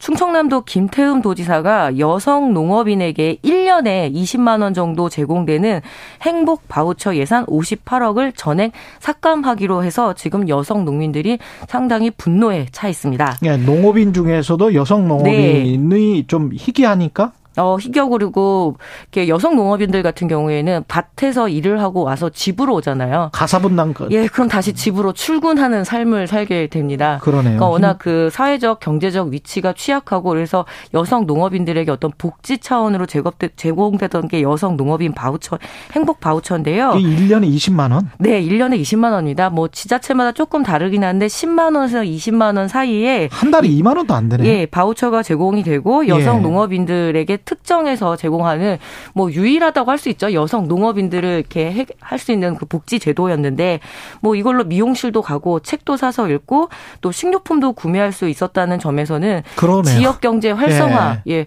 적은 돈으로 굉장히 큰 효과를 냈고 무엇보다 여성 농업인 특히 75세 이하의 여성 농업인들이라고는 하지만 주로 고령의 여성 농업인들 할머니들이라고 하잖아요. 한 달에 15,000원 정도인데. 예, 참 뿌듯하다. 내가 그래도 이렇게 농사를 짓고 있으니 나라에서 혹은 지자체에서 이렇게 나를 어 이렇게 대우해 준다라는. 느낌, 자긍심이라는 게 있었거든요. 예. 근데 이게 결국 연간 58억 정도의 예산입니다. 음. 이 부분을 지금 어제 충청도 충청남도만. 예, 근데 충청남도에서 삭제를 하겠다고 나서면 또 다른 지자체들도 영향을 받을 텐데요. 어, 이게 2025년까지 충청남도 여성 농어업인 육성 지원에 관한 조례, 그러니까 25년까지는 하기로 조례에 박혀 있는데 도지사, 지자체장이 바뀌었으니까 바로 이것도 없애버리겠다는 것이냐.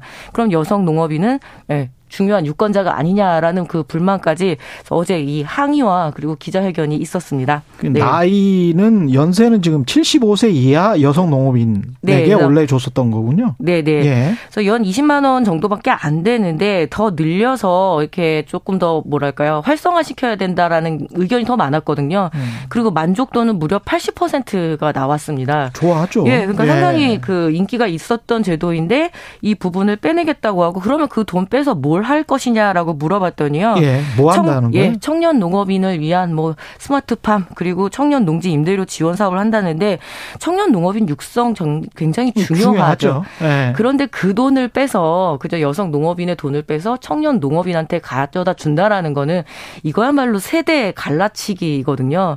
또 스마트팜의 경우에는 그 고령의 농민들에게 모두 보편적으로 가는 그런 혜택도 아니고요. 이게 또 돈이 많이 들어요. 예, 그리고 예. 바우처 개념 자체가 사회적 약자에게 지원하는 복지제도입니다. 근데 충청남도는 아 농민수당에 더 얹어주겠다 뭐 이렇게 이야기를 하고 있는데요. 농민수당에 더 얹어주겠다. 네, 근데 농민수당의 네. 경우에는 소득 보전의 차원인 거지 복지 차원도 아니고 다른 법상의 문제이기 때문에 그거를 두 개를 뭉뚱그려서는 안 되거든요. 농민수당은 이거는 가구별로 하는 겁니까? 네, 가구별로 하는 경우도 있고 농 농민 개인별로도 하는 경우도 있는데 예. 이거는 여성 농업인 바우처 즉 특정한 어떤 그 양성평 성평등, 성평등의 개념에서 나온 최소한의 복지 정책이거든요. 예. 그래서 이 부분을 무화시키겠다고 하는 거는 과연 이 한국의 농업에서 여성 농민들의 위치를 어떻게 여기까지. 보느냐부터라고 이렇게 할 수 있죠. 한 번더 네. 뉴스 정은정 작가였습니다. 고맙습니다. 네, 감사합니다. 네.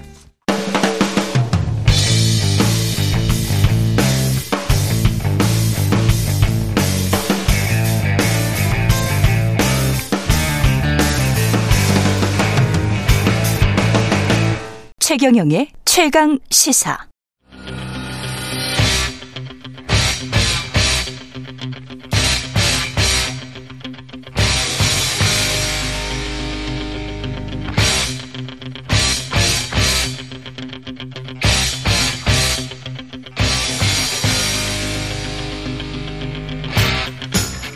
네, 답답한 정치 이슈를 팍팍 때려보는 시간 정치펀치 정청래 민주당 최고위원 나오셨습니다. 안녕하십니까? 네, 안녕하지 못합니다. 정청래입니다. 예. 안녕 마음이 불편하신 분들이 많, 많을 수밖에 없고 일주일이 지났지만 불편하죠. 음. 그 어제 행안위에서 어, 용산구청장이 나와서 신조를 냈어요. 음, 마음의 책임이라고. 예. 마음의 빚이라는 얘기를 많이 들어봤는데 마음의 음. 책임 음, 음, 이렇게 하는데 저는 마음이 아픕니다. 예, 네. 마음이 아프죠. 그 책임은 지금 아까 윤상현 의원은 어 그래도 이상민 장관은 스스로 사의를 표명하는 게 낫지 않겠느냐. 이게 이제 국민의힘 쪽에 기류가 일부 있는 것 같아요. 어떻게 보세요? 저는 경질, 교체, 사의 네. 저는 다 적절하지 않다고 보고요. 음. 파면해야 된다. 파면해야 된다. 네. 파면을 한다는 것은 잘못했으니까 중징계를 한다 이런 뜻이거든요. 그렇죠. 그래서 경찰청장 이상민 행안부 장관은 우선 1단계 조치로 파면 조치해라. 그걸 제가 얘기했죠. 파면하면 퇴직금도 안 나오죠. 뭐 그거는 뭐 나중 네. 일이고 예. 어쨌든 지금 어제 대통령께서도 뭐 경찰을 엄청 질책을 했어요. 음. 뭐 물끄러미 뭐 쳐다보면 봤다. 4시간 동안. 물끄러미라는 말은 맞는데 쳐다만 봤다. 이것도 사실이 아닙니다. 쳐다봤으면 안전 경찰 요원들을 배치했겠죠. 예. 그러니까 쳐다보지도 않았어요. 음. 그렇게 되고요. 대통령은 마치 예, 제가 이렇게 얘기했어요. 외국 대통령 같다. 외국인도 음. 희생이 많이 됐지 않습니까? 그래서 외국 그렇죠. 대통령이 한국을 대해서 원망하거나 질책하거나 하는 듯한 어제도 그게 뭡니까? 본인 책임은 없습니까? 나부터 책임을 통감한다. 이렇게 말하고 누구를 질책하든지 음. 책임 추궁을 하든가. 근데 그게 없어요. 대통령은 국가 원수이자 행정부 수반이거든요. 예. 행정부 수반 지식백과 한번 찾아보세요. 뭐라고 돼 있냐? 행정에서 최종 결정권자라고 나와 있습니다. 그러니까 최종 결정권자고 최종 책임자예요. 근데 본인은 책임이 없다는 듯이 그렇게 얘기하면 되겠습니까? 대통령께서. 음. 이 참사는 음. 복합적 요인이 분명한 거는 같은데 왜 이렇게 된 것 같습니까? 가장 주된 원인들은 그냥 우리가 얘기하면 예. 세월호 참사랑 닮았다. 음. 제2의 세월호 참사 아니냐. 저는 이렇게 생각을 합니다. 예. 왜냐면은요. 세월호 참사 때 우리가 많이 들었던 말 있지 않습니까? 가만히 있어라. 그렇죠. 이번 12구 이태원 참사는요. 그냥 가만히 있었어요. 국가는 없었죠. 사실상 무정부 상태였고. 예. 그렇지 않습니까? 예. 대통령이 취임 선서를 하면서 이렇게 하죠. 나는 헌법을 준수하고 국가를 보위하며 이렇게 하지 않습니까? 예. 근데 국가란 무엇입니까? 국민 주권 영토 3요소로 구성이 돼요. 그 중에 제일 중요한 게 뭡니까? 국민이죠. 국민이죠. 예. 국민의 생명과 안전이에요. 음. 그걸 보위한다는 거지 않습니까? 보위 못했지 않습니까? 그러면 대통령부터 나부터 책임을 통감한다 이렇게 말하는 것이 상식적이죠. 예. 관련해서 제가 이제 구체적으로 좀 여쭤보는 건 뭐 마약 그 단속에 치중하느라고 조금 이게 소홀했던 거 아니냐. 왜 경찰 배치를 제대로 못했는가. 대비 예방 측면에서 네. 왜 그랬다고 보세요? 우선 근인 가까운 원인 가까운 원인 세, 가, 세 가지를 보면 예. 마정오, 마정오. 마약, 예. 정보관, 오세훈 저는 이렇게 봅니다. 오세훈. 어, 예, 어제 예. 행안위에서 서울청장 얘기했잖아요. 마약에 치중했던 게 사실이다. 음. 저는 마약과의 전쟁을 선포하고 마약을 뭐 단속하고 조사하고 하는 거 좋습니다. 그러나 사람이 죽어가고 있는데 국민의 생명이 위험, 위험한 상태 빠졌는데 마약 단속 실적 올리려고 음. 거기에 집중하면 되겠습니까?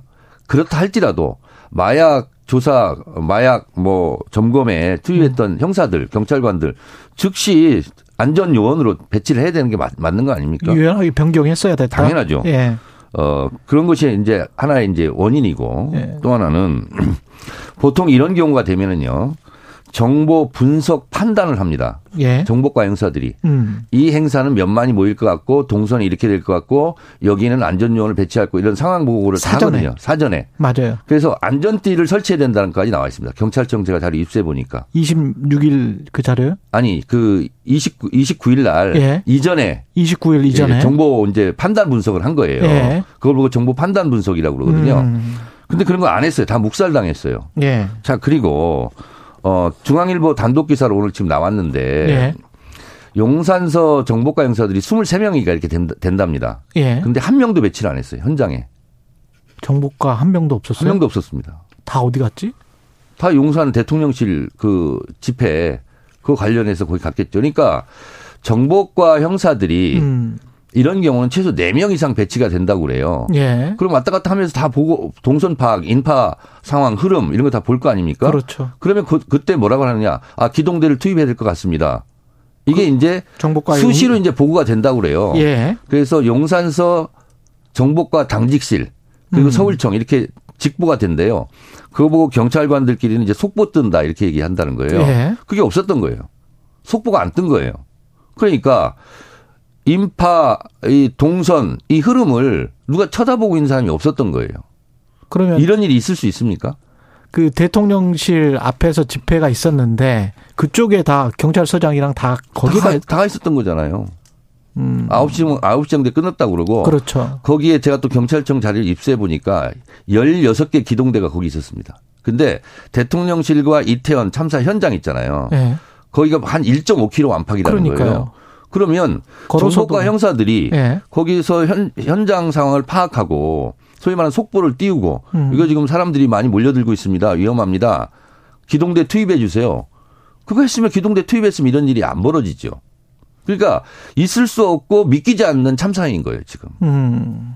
그러니까 정부는 없었다, 국가는 없었다, 제가 얘기하는 겁니다. 그 112에서 계속 그, 그런 신고 뭐 숨 막힐 것 같다 이런 신고가 온 게 6시 30 몇 분부터인데. 34분부터. 그렇죠. 그리고 8시에는 뭐 집중적으로 왔었잖아요. 네네. 그러면 지금 용산에서 집회가 끝난 시간 9시라고 할지라도 대응을 할 수가 있었네요. 그러니까 10시 15분쯤에. 대통령실 있잖아요. 네. 시대 막는 것까지 좋았다 이거예요. 네. 근데 그럼 끝나고 음. 9시경에 끝났으면 9시경에 그냥 기동대 왜 투입을 안 했죠? 그러니까 합리적인 의심이 뭐냐면 음. 마약 건수를 올려야 되니까 마약 단속 실적을 올려야 되니까 경찰들이 많이 있으면 단속하는데 어려움이 있지 않겠습니까? 음. 마약 사범들이 뭐 뭘 교환하고 뭘 팔고 하려다가도 예. 경찰 있으면 다 도망갈 거 아니에요. 어. 그래서 기동대를 투입하지 않지 않았느냐. 라고 음. 저는 합리적으로 의심하는 바입니다. 그거는 의심을 그렇게 하시는 것이고. 네. 그리고 오, 또 오세훈은 뭐예요? 오세훈 시장은 뭐냐면 네. 지금 자치경찰제가 시도 그 시행이 됐지 않습니까? 아 그러네요. 그렇잖아요. 예. 자치단체는 옛날에 소방 같은 경우 지금 국가주가 됐지만 음. 서울시장, 뭐 충남도지사, 뭐 경상북도 도지사들이 소방을 관리감독 지휘했지 않습니까? 예. 그런 것과 유사하게 자치경찰 있잖아요. 자치경찰은 광역단체장이 책임이 있어요. 어떻게 책임이 있냐? 이 경, 국가경찰과 자치경찰의 조직 및 운영에 관한 법률 사조에 보면 안전사고 및 재난재해 시 긴급구조 등은 자치경찰의 사무예요. 음. 그러면 경찰 책임이 있지 않냐 이렇게 되겠죠. 근데 그 자치경찰의 관리 감독은 누가 하느냐? 자치경찰위원회가 합니다. 근데 예. 자치경찰위원회는 누가 임명하냐? 광역단체장이 임명해요. 아, 그렇게 되는 거군요. 그러니까 최종 책임은 이걸 뭐 간접성이 있다, 간접 책임이다 주장할 것이 아니라 아니 관리 감독을 자치경찰위원회에서 하는데 자치경찰위원회를 임명하는 것이 광역단체장이에요. 서울시 같은 경우는 오세훈 시장이란 말이에요. 음. 이게 경찰법 제28조에 나와 있어요. 예. 그렇기 때문에 행정부 수반은 제가 뭐라 하겠습니까? 행정의 최종 결정권자가 행정수반위에서 최종 책임자이듯이 서울시의 자치경찰의 최종 책임자는 결국은 오세훈 시장이 될 수밖에 없는 거죠. 정훈도 이 참사 관련해서 내각 총사퇴를 해야 된다 이렇게 생각을 하시는 거예요? 저는 음. 음, 모든 것은 때가 있다고 생각합니다. 제가 그래서 이렇게 얘기합니다. 우선 1단계 조치로 국무총리, 행안부 장관, 경찰청장 여기는 파면해야 된다. 음. 라고 예. 저는 주장하는 겁니다. 그리고요. 일선 경찰에서 지금 불만이 가득한데요. 지휘권자, 명령권자, 권자가 권한이 많지 않습니까? 예. 권한이 많은 사람이 책임도 많지 않습니까? 그럼 지휘권자, 명령권자를 우선 음. 책임을 묻거나 책임을 지게 해야 되는데 아니 경찰 말단 공무원들 있잖아요. 이 사람들만 지금 꼬리 자르게 하려고 하고 있어요. 어제 행안위 보니까 용산 서장만 지금 타겟팅하고 용산 서장을 지금 재물로 삼고 희생양 삼으려고 하는 것 같아요. 음. 그런데 용산 서장은 9시까지 대통령실에서 열심히 윤석열 대통령한테 충성을 다한 사람이에요. 네. 그걸 지휘하지 않았던 서울청장, 경찰청장, 그리고 경찰국 신설해서 경찰을 다 장악한 것이 행안부 아닙니까, 지금. 음. 그러면 최종 결정권자부터 책임을 묻기 시작해야죠. 왜 이렇게 합니까? 음. 아니, 국회의원, 국회의원이 보좌관들 업무를 보조를 받아서 일을 합니다. 근데 보좌관이 무슨 차고가, 보좌관 차고가 있었다고 그래요. 그렇다고 보좌관이 책임집니까? 국회의원이 책임져야죠. 음. 아니, 그, 부하들만 왜 자르려고 그러고 꼬리 자르려고 합니까? 비겁한 사람들이죠. 국정조사는 지금 여당이 좀 미적 거리는 약간 반대하는 그런 분위기인 것 같은데. 자, 이것도요. 예. 처음에 참사가 났을 때 대통령을 비롯해서 정부 여당에서 뭐라 하겠습니까? 주최 측이 없는 행사라서 권한을 행사할 수 없었다. 이런 식으로 다 얘기하지 않았습니까? 예. 지금은 또 그런 얘기 안 해요. 그런 거잖아요. 그렇죠. 잘못 판단한 거지 않습니까? 음. 그런 부분에 대한 뉘우침과 반성 이런 건 또 없어요. 국정조사도 마찬가지예요. 지금은 뭐 협조하지 않고 막으려고 하는데 이거요 진상규명 책임자 처벌 재발 방지를 어떻게 하자 이거 흐름을 못 막습니다. 음. 그러니까 박근혜 대통령을 네. 어좀 생각을 한번 해보세요. 어. 세월호 참사 때 미적거리고 책임 회피성 어, 발언하고 형식적인 사과하고 뭐 진정성 없고 뭐 이런 거 있잖아요. 그래서 결국은 어떻게 됐습니까? 박근혜 정권이 어려움에 처하지 않았겠습니까? 음. 국정조 자꾸 정부 여당은 네. 뭐 정쟁화하지 말자고 하면서 정쟁화하고 있어요. 정쟁화하지 말자고 하면서 스스로 정쟁화하고 그렇죠. 있다. 네. 아니 정치권에서 정치적 의도 없는 발언 있습니까? 음. 이것을 뭐 정치적으로 이용하지 말라고 하면서 본인들이 정치적으로 이용하려고 하는 거 아니에요? 예. 사건을 덮으려고 하는 거 아니에요?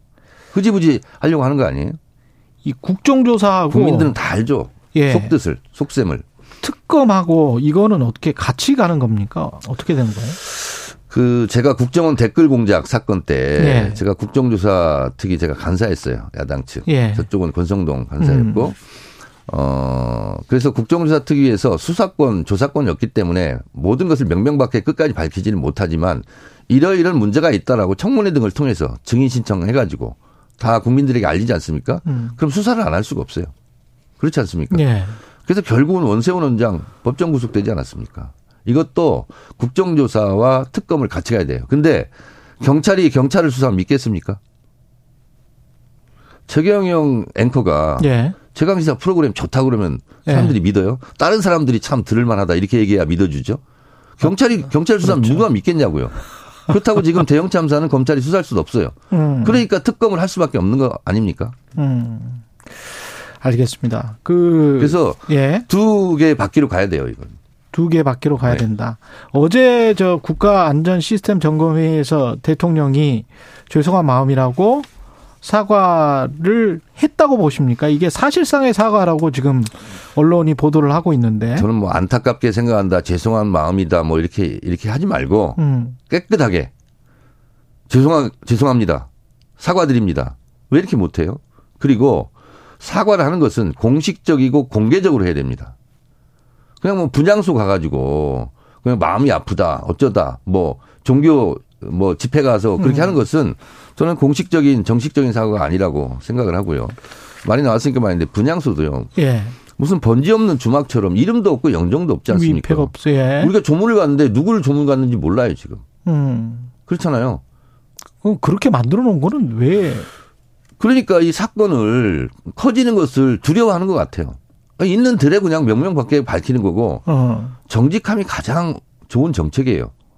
아니스트 이스터 베스트 팔리시. 음. 그 영어 문장도 있지 않습니까? 예. 아, 그런 문장은 처음 들어봤습니다만 좌우지간. 아, 그 처음 들어봤습니다. 예. 정직함이 최상의 정책이다. 예. 아니, 그거는 저, 좋은 말씀인 것 같은데요. 네네. 지금 뭐 시간이 거의 다 돼서 풍산계 관련해서 갑자기 이게 반납 이게 어떻게 된 거죠? 이 저 스토리가 어떻게 된 겁니까? 대통령 재임 기간에 음. 이러저런 국가 원수들부터 다른 나라 정상으로부터 선물을 받지 않습니까? 예. 개인 것이 아니에요. 김정은 위원장으로부터 선물을 국가, 받았어요. 그렇죠. 국가에 반납해야 되는 거예요. 국가에 원래 반납해야 되죠. 그렇죠. 예. 그래서 대통령 재임 시절에 생산된 기록물들도 대통령 기록관실에 다 가지 않습니까? 그렇죠. 근데 이, 이 풍산계는 거기에 보낼 수가 없잖아요.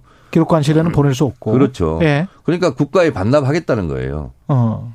내가 욕심내고 내 것이 아니다 이런 것을 문재인 대통령이 얘기하는 건데 예. 그 올바른 마음 아닙니까? 그, 그 전에 사실은 키우던 사람이 키우는 게 낫지 않겠냐. 이게 한 3월에 윤석열 대통령 발언이었거든요. 아, 그래서, 그랬는데. 예.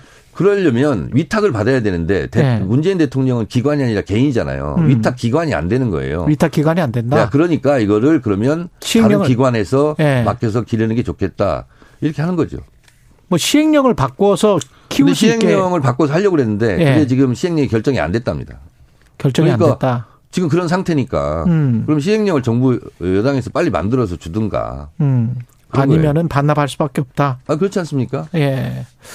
여기까지 듣겠습니다. 정치펀치 정청래 민주당 최고위원이었습니다. 고맙습니다. 네, 고맙습니다. 최경영의 최강 시사는 여러분과 함께합니다. 짧은 문자 50원, 긴 문자 100원이 드는 샵 9730. 어플 콩과 유튜브는 무료로 참여하실 수 있습니다.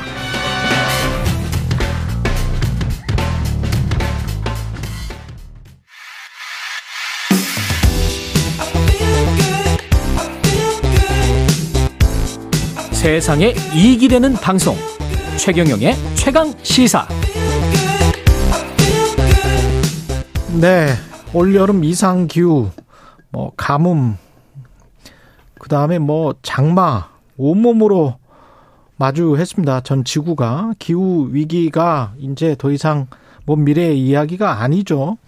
유엔 기후 변화 협약 총회에서 이제 선진국의 책임을 요구를 하고 있는데요. 선진국에서 탄소나 석유 배출을 제일 많이 했으니까요. 오이석 국제개발협력 활동가 나와 있습니다. 안녕하세요. 네, 안녕하십니까. 국제개발협력동가 예. 오이석입니다.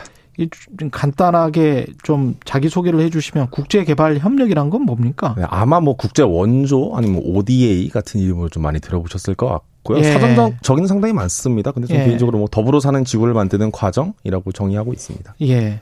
관련해서 이제 COP27 이게 당사국 총회죠? 그렇습니다. 예. 그러니까 기후 변화 협정에 사인한 당사국들 말하는 네, 그렇습니다. 예. 그 당사국들이 총회 가 열렸는데 이게 네. 이번엔 지금 이집트에서 열렸습니까? 맞습니다. 예. 이집트에서 열렸고 18일까지 이었습니다. 예. COP27이면 27개 국가가 그 27번째 열리는 아, 회의라서 27번째. COP 27이라고 예. 이번 회의 주제는 이번 회의 주제는 뭐 그동안 계속 다뤄왔던 뭐 온실가스 배출량 감축이나 기후변화 네. 적응도 다루는데 앞서 말씀하셨던 것처럼 최초로 기후변화로 인한 손실과 피해 를 배상하라라는 것에 대한 의제가 공식적으로 채택이 됐습니다. 예. 그 여러 뭐 영국 총리도 안 온다고 했다가 오기도 하고 뭐 그렇죠. 이래가지고 굉장히 좀 관심이 있더라고요. 네, 그렇습니다. 어떤 점에 주목을 해야 됩니까? 매년 열리면? 일단 매년 열리는 주제는 좀 다른데요. 올해 예. 같은 경우는 특이한 점이 이 손실과 피해를 정식 의제로 다룬다는 점입니다. 음. 왜냐하면 그 전까지는 매년 이제 선진국들이 천억 달러의 기후 재- 재원을 마련을 해야 한다. 이 매년? 매년. 1년에? 네, 매년 천억 달러를 기후 재원으로서 마련해야 된다라는 약속이 있었습니다. 예. 이게 이제 칸쿤에서 열렸던 이제 그 COP에서 2010년에 약속이 되었던 부분이었는데 멕시코 칸쿤에서 그렇습니다. 예. 이게 2020년까지의 약속이었는데 사실 한 번도 천억 달러를 달성한 적이 없었어요. 천억 달러를 모아서 그 개발 도상국들에게 주는 겁니까? 그렇습니다. 예. 개발도상국들의 기후변화 대응을 위해 쓰자라는 음. 차원이었죠. 그렇게 한 번도 이제 천억 달러조차도 달성을 해본 적이 없었는데 이제 이번에 들어서는 손실과 피해만을 다루는 배상금을 따로, 따로. 신설하자라는 것이 특이할 만한 조입니다. 양, 그, 양 자라고 해야 되겠습니다. 만약에 이제 선진국, 우리까지 포함하면 이제 선진국이겠죠. 네. 선진국들 이미 이제 석탄이나 석유를 많이 활용해서 어떤 경제적인 발전을 이루고 경제적 이득을 취한 그룹이 있을 것이고. 그렇습니다. 당신들이 먼저 그렇게 했으니까 우리도 해야 되는 것 아니냐. 그렇습니다. 라고 하는 개발 도상국이 있을 것이고 그걸 막으려면 뭔가 경제적으로 보상을 해줘야 된다. 네. 이런 이야기인 거죠 지금 맞습니다. 예. 특히 지난해에 이 이야기가 크게 대두가 됐었다가 음. 어 중요하게 우리가 그 복귀해야 될 점이 두 가지가 있는데 한 가지는 매년 아 이제 지난해 열 지난해 이제 발표가 되었던 유엔 IPCC 보고서 를 보면 이 기후 변화가 인간의 활동으로 인한 것인 가능성이 99%다라고 음. 하면서 그 전까지는 이 선진국들이 몰라 기후 변화 우리 탓 아닐 수도 있어라고 그렇죠. 계속 책임을 밀어 밀어오다가 트럼프 대통령이 특히 그런 이야기를 많이 했죠. 뭐 대표적인 인사 중한 예. 명이었죠. 예. 그러다가 이제 지난해 보고서가 나오면서 그 논리는 더 이상 써- 사용되기가 어려워졌고 음. 그리고 이후에 올해 많은 기후 재난이 전 세계에서 이제 발생을 했었지만 그 중에서 특히 파키스탄에서의 대홍수가 굉장히 큰 대홍수. 충격을 줬습니다. 예. 이제 3,300만 명 정도의 이재민이 났었고 재산 피해만 40조 원이 넘게 났습니다. 파키스탄이라는 한 나라에서만. 파키스탄이나 3,300만 명? 네. 이 이재민 이? 나라가 이제 인구가 한 2억 명이 됩니다. 파키스탄이. 2억 명 중에서 뭐 10, 한 5%가 이재민이에요? 네. 어마어마했습니다. 그러니까 다른 개발도상국들이 봤을 때는 자기 일 같은 거죠. 그러면서 이거 손실과 배상에 아, 손실과 피해에 대한 배상에 대해서 하루 빨리 논의해야 된다라는 목소리가 올해 굉장히 커졌습니다. 근데 이제 천억 달러라는 그 액수 뿐만이 아니고 사실 이 회의에서 보면 총회에서 지금 개발도상국들이 수천억 달러를 매년 내놔야 된다 이렇게 이야기를 하고 있는 것 같은데요. 맞습니다. 네. 이제 최근에 나온 유엔 환경계획 유넵에서의 음. 보고서를 보면은 1년에 최소 아, 최대 한 3,400억 달러 정도는 있어야 1년에 전- 3,400억 달러? 네, 그래야 네. 전 세계가 기후 변화에 대응하면서 적응하면서 살아갈 수 있다라고 밝힌 바도 있죠. 근데 그렇게 되면 이제 400조 원 정도 되는 돈인데 네. 이걸 선진국들이 내놓을 수 있는 의지, 네. 뭐 능력이 됩니까?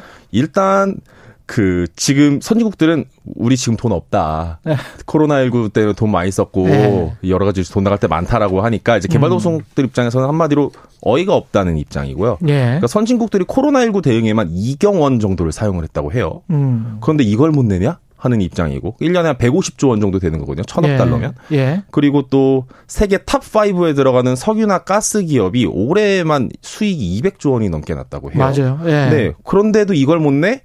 하면서 이제 경제 얘기는 경제 얘기고 뭐 좋을 땐 많이 냈냐. 좋을 음. 때는 뭐 안 돼서 안 되고 안 좋을 땐 또 안 좋아서 안 되고 그럼 언제 낼 것이냐 하는 게 이제 개발도상국들의 반응이죠. 지구는 다 망쳐놓고 네. 예, 책임을 안 진다. 뭐 이런 그렇습니다. 이야기인 것 같은데. 네. 근데 이렇게 힘센 나라들과 힘이 약한 나라들이 회담을 하면 결국은 힘 약한 나라들이 지지 않습니까? 그렇긴 합니다만 네. 이제 계속해서 발생하는 기후 재난 때문에 또 타격을 입는 곳이 또 미국이나 유럽, 특히 작년 진 올해 하면서 뭐 가뭄 뭐 폭우, 그렇죠. 폭설, 텍사스에 눈 내린 것도 굉장한 충격 아니었습니까? 그렇죠. 네. 그런 일들이 본인들에게도 발생을 하다 보니까 음. 본인들을 지키기 위한 차원에서도 탈탄소화에 대한 가속화를 계속해서 해나가고 있다.